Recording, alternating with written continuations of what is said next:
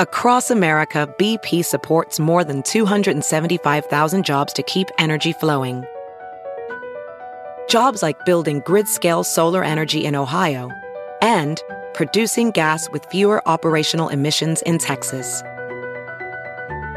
It's and, not or. See what doing both means for energy nationwide at bp.com slash investing in America.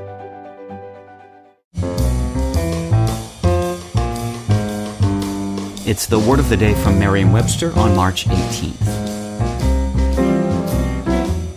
Brought to you by Merriam-Webster.com, the popular dictionary site delivering authoritative definitions, rich, helpful usage content, and dynamic features for language lovers and language learners alike.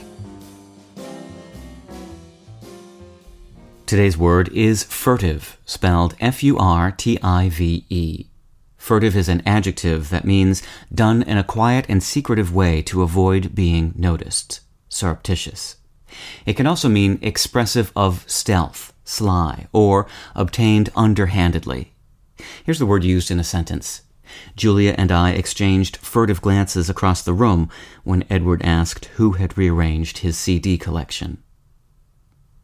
The word furtive has a shadowy history.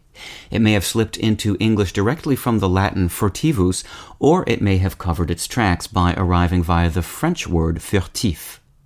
We aren't even sure how long it's been part of the English language. The earliest known written uses of furtive are from the early 1600s, but the derived furtively appears in written form as far back as 1490, suggesting that furtive may have been lurking about for a while.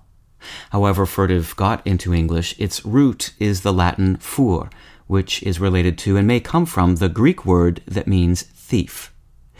When first used in English, furtive meant done by stealth, and later also came to mean less commonly stolen. Whichever meaning you choose, the elusive ancestry is particularly fitting, since a thief must be furtive to avoid getting caught in the act. With your word of the day, I'm Peter Sokolowski. Visit Merriam-Webster.com for word games and quizzes, words at play blogs and articles, Ask the Editor videos, and real-time lookup trends. Visit Merriam-Webster.com today.